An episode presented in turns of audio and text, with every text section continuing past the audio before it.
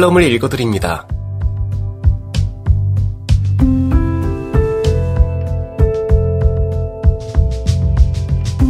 청취자 여러분 안녕하세요. 1월 17일 일요일 칼럼을 읽어드립니다. 게스터 이호준입니다.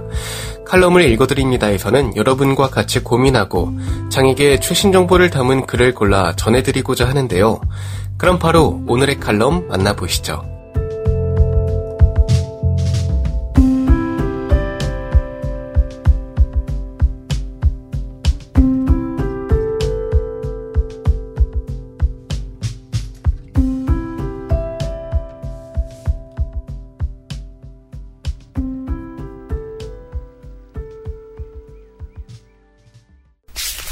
에이블 뉴스 명칭을 바꾸면 인식이 달라질까? 칼럼니스트 민세리 독일에서 장애 인식 개선과 관련해 자주 인용되는 유명한 카툰이 있다. 독일의 저명한 카투니스트 필 후베의 작품이다. 내용은 다음과 같다. 비장애인으로 보이는 왼쪽 여성이 지체장애 남성과 시각장애 여성에게 아주 진지한 표정으로 묻는다. 장애인과 장애가 있는 사람, 여러분은 도대체 스스로 뭐라고 부르세요? 그러자 남성은 라이너, 여성은 저는 사비네예요 라고 대답한다. 그렇다. 우리는 장애인, 비장애인이기 이전에 민세리이고 라이너고 사비네다. 라이너와 사비네는 자신이 가진 다양한 특징 중 하나인 장애로 인해 장애인 또는 장애가 있는 사람이라고 불리는 것에 불과하다. 독일은 장애인과 관련하여 다양한 공식 용어가 사용된다. 장애인, 장애가 있는 사람, 제약이 있는 사람, 핸디캡이 있는 사람, 특별 요구가 있는 사람, 특별 능력이 있는 사람 등등. 그러다 보니 실제로 나 역시도 장애인을 만나 장애인에 대해 이야기를 나눌 때 어떤 명칭을 써야 할지 막막한 적이 한두 번이 아니었다. 그러던 어느 날 지체장애가 있는 친구가 내게 결정적인 말을 남겼다. 그럼 당사자한테는 어떤 명칭이 좋을지 직접 물어봐. 사회교육학자이자 지체장애가 있는 카차 리케는 장애인 명칭에 관한 어느 글에서 다음과 같이 말한다. 나는 장애가 있는 사람인가? 장애가 있는 여성인가? 아님 장애 여성인가? 이 모든 명칭은 내게 나름의 의미와 가치가 있다. 일반적으로 나는 장애가 있는 사람이란 표현을 자주 쓴다. 그러나 내게 여성 또는 여자라는 측면도 중요하기에 장애가 있는 여성이라는 표현도 많이 사용한다. 왜냐하면 나는 다양한 능력과 유머 감각, 학구열, 호기심, 그리고 장애를 갖고 있는 여자이기 때문이다. 마지막으로 장애 여성이라는 표현은 사회가 우리를 장애인으로 만드는 것, 즉, 사회적 장애물을 강조하고 싶을 때 사용하는 편이다. 많은 사람들은 장애 대신 제약이나 제한 같은 표현을 쓰기도 한다. 하지만 그러한 표현들은 차별이 덜한 단어일지 몰라도 장애인이 처한 상황과 현실을 더 정확하게 묘사하는 단어는 결코 아니다. 나에게 장애라는 단어는 결코 차별이 아니다. 장애는 내가 갖고 있는 수많은 특징 중 하나일 뿐이니까. 누가 뭐라 해도 나는 내 자신을 사랑한다. 다양한 특징과 장애가 있는 내 자신을 사랑한다. 독일의 어느 시사 토크쇼에서 중도 중복장애 자녀를 둔 엄마는 다음과 같이 말한다. 아이가 태어난 후 장애라는 표현이 차마 입 밖에 떨어지지 않더군요. 그래서 주변 사람들에게 우리 아이는 중도 중복 장애가 있어요 대신에 우리 아이는 신체적인 제약이 많아요 라고 말하곤 했죠. 그러던 어느 날 아이의 수영 코스를 등록하려고 수영장에 문의한 적이 있어요. 전화를 걸어 거기 테라피 수영장 있죠? 라고 물으니까 수영장 직원은 잠시 멈칫하더니 아니요, 없어요. 라고 대답하더군요. 그래서 제가 홈페이지에는 신체적 제약이 있는 사람들을 위한 통합 수영 코스가 있다고 써 있던데요. 라고 물으니까 직원이 곧바로 대답하더군요. 아, 장애인 풀장 말씀하시죠? 그때부터 저는 그냥 장애라는 표현을 쓰기로 결심했습니다. 그렇지 않으면 세상 살기가 너무 복잡할 것 같더라고요.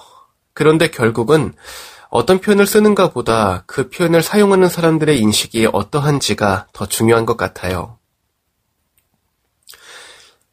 장애인, 장애가 있는 사람, 제약이 있는 사람, 핸디캡이 있는 사람, 라이너, 사비네, 카차 리케, 자신을 어떻게 소개하고 명명할지는 개인의 선택에 달려있다. 이러한 단어 선택의 폭이 있다는 점은 분명 긍정적으로 평가할 만하다.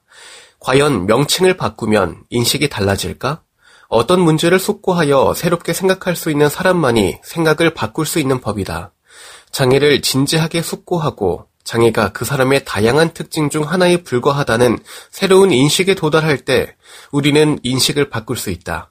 그리고 그것은 우리 모두의 노력에 달려 있다. 지금 여러분께선 KBIC 뉴스 채널 매주 일요일에 만나는 칼럼을 읽어드립니다를 듣고 계십니다.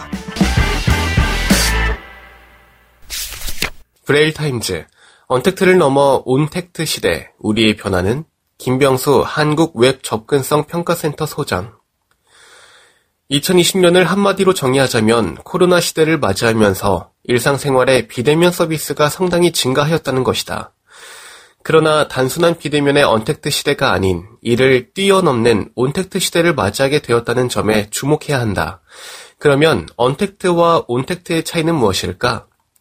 언택트란 기술의 발전을 통해 비대면을 전제로 고객과 직접 마주하지 않고 서비스 또는 제품을 제공하는 것을 말한다. 즉, 물리적 연결, 괄호 열고, 대면 서비스, 괄호 닫고, 물리적 연결을 최소화하기 위한 네트워크를 기반으로 효율과 결과를 최대한 추구하는 것을 의미한다. 하지만 장기적 비접촉을 유지해야 하는 인류의 운명 앞에서 단순한 주고받음의 문명은 인간의 정서성과 갈급함을 채워주기엔 모자란 부분이 많을 수밖에 없었다. 그러기에 사람들은 또 다른 문화의 향유 방식을 찾아 헤매게 되었고 비대면 괄호 열고 온택트 괄호 닫고 비대면의 시대를 열어가게 된 것이다. 온택트는 언택트와 온의 결합 단어로서 온라인을 통해 대면하는 것을 말한다. 즉 비대면의 역설이라 할 것이다. 그러면 언택트와 온택트의 구별 기준은 무엇일까? 그것은 소비자들에게 간접적 경험을 심어줄 수 있는가, 그렇지 아니한가의 체험의 영역까지를 포괄하는가의 기준으로 나뉘게 된다. 다시 말하면 미디어가 있느냐 없느냐인데 단순한 물건을 주고받고가 아닌 공감의 영역이 전제되어야 한다는 것이다. 요즘 전 세계적으로 선보이고 있는 랜선 투어나 온라인 전시회, 공연 등과 같은 것들이 온택트 시대의 대표적인 사례라고 할 수 있다. 지난해 추석을 즈음하여 KBS에서 기획하여 방송한 국민 가수 나훈아의 대한민국 어게인을 시청한 분들이 많을 것이다. 온택트 문화 공연의 획을 그을 만한 일로 순간 시청률이 70%를 넘어 하나의 전설을 기록한 것을 우리는 잘 알고 있다. 교육 분야에도 바이러스 감염을 우려하여 등교하지 않거나 강제 휴교하는 상황에서 온라인 교육이 불가피하게 되면서 공감을 끌어내기 위한 온택트 교육이 불가피한 상황이 되었다. 특히 화상회의 플랫폼을 활용하여 실시간 온라인 수업을 진행하는 상황은 그 효과에 대한 검증의 기회조차 없이 본격화되었다. 만들기 활동이나 구현 동화 등이 많은 유아 교육 또한 상당한 변화를 맞이하여 교육 내용을 선생님들이 직접 영상을 제작하여 콘텐츠화하고 필요한 교육 자료를 구성하여 전달하며 진행되는 경우도 많아졌다. 문화 영역에서도 랜선을 통한 온라인 공연, 전시회, 페스티벌 등을 개최하면서 많은 사람의 공감을 끌어내고 있으며 어느 한 공간에서의 물리적 제약을 넘어 동시다발적 전 세계적으로 여러 사람의 참여를 끌어내고 있다. 현장에 직접 참여하는 방식도 차에서 내리지 않는 드라이브 스루 문화가 급속히 정착되고 있다. 이 밖에도 드라이브인 콘서트, 드라이브인 쇼, 드라이브 스루 마켓 등 다양한 문화 향유 방식이 속속 등장하고 있다. 식품 분야에선 어떠한가? 다른 분야보다 좀 더 발빠르게 배달 및 인터넷 쇼핑 등 여러 비대면 서비스를 제공하였던 만큼 이젠 단순한 배달을 넘어 음식을 체험할 수 있고 직접 만들어 볼 수 있는 콘텐츠를 제작하는 브랜드가 많아졌다. 한때 인기를 끌었던 먹방들을 기억할 것이다. 일반적인 정보성 콘텐츠와 위트 있는 요소를 결합한 덕분에 많은 사람의 관심을 끌었다. 이것을 온택트 마케팅이라 하는데 활동이 많은 세대의 특성에 맞춰 온라인 플랫폼을 활용하여 다양한 마케팅이 진행된다. 금융 분야에서도 은행을 가지 않아도 계좌 개설은 물론이고 웬만한 일은 간단하게 처리할 수 있는 비대면 서비스를 속속 내어놓으며 소비자들 곁으로 한 걸음 다가서고 있다. 상담 역시 챗봇을 통한 실시간으로 시간 장애에 구애받지 않고 이루어지고 있다. 무한 경쟁 시대에 변화하지 않으면 도태될 수밖에 없다. 문화혁명이라 일컬어지는 온택트 시대에 살아남기 위한 우리의 자구책은 무엇일까를 고민하며 하얀 밤을 세웠던 2020년은 지나고 2021년 새해를 맞아 이제는 변화의 물결에 우리의 몸을 실어야 한다. 그러기 위해서 우리는 변화해야 한다. 첫째, 누군가가 해결해 주기를 바라는 난제들의 임하는 자세를 바꿔야 한다. 내가 아닌 누군가의 손을 빌린 문제 해결은 주인의식의 결여를 가져오며 차후 반복되는 문제들에 대해 적극적 대처를 하기 위한 동력을 확보할 수가 없다. 둘째, 나와 우리만의 방식으로 또 다른 문화를 주도해가는 창의성이 필요하다. 온택트 시대에 걸맞은 우리만의 소통 방식과 공감 방식을 개발하고 시도해보고 이를 보완하며 좀 더 다양한 문화를 만들어 나아가고자 하는 절박함과 새로운 시도에 대한 두려움을 떨쳐버려야 할 것이다. 셋째, 적극적 참여와 주인 의식이 필요하다. 온택트 시대에 꼭 필요한 것이 있다면 정보의 제공자도 생산자도 힘을 가진 집단에서 소수와 개인에게 기회가 주어지고 있다는 것이며 이는 다양성이라는 또 다른 문화 향유 방식으로 변해가고 있다는 것이다.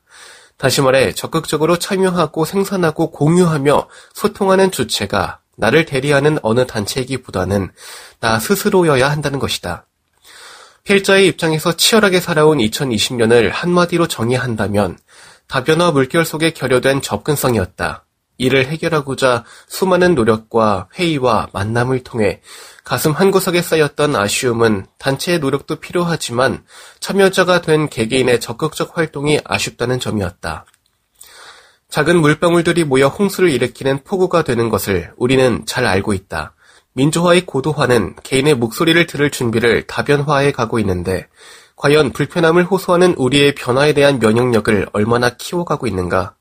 변화하지 않으면 도태될 것이고 도태된 개인과 집단은 역사의 뒤안길로 사라졌던 것이 우리가 배운 역사이기에 변화하지 않으면 도태될 것이고 도태된 개인과 집단은 역사의 뒤안길로 사라졌던 것이 우리가 배운 역사이기에 2021년은 우리가 변하고 내가 변하는 원년이 되어주기를 절실한 마음을 담아 호소해 본다.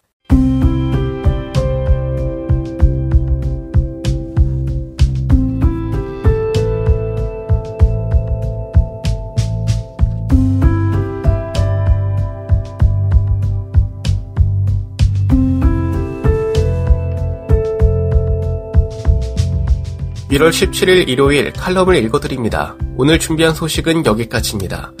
지금까지 제작의 이창훈, 진행의 이호준이었습니다. 끝까지 청취해주셔서 고맙습니다.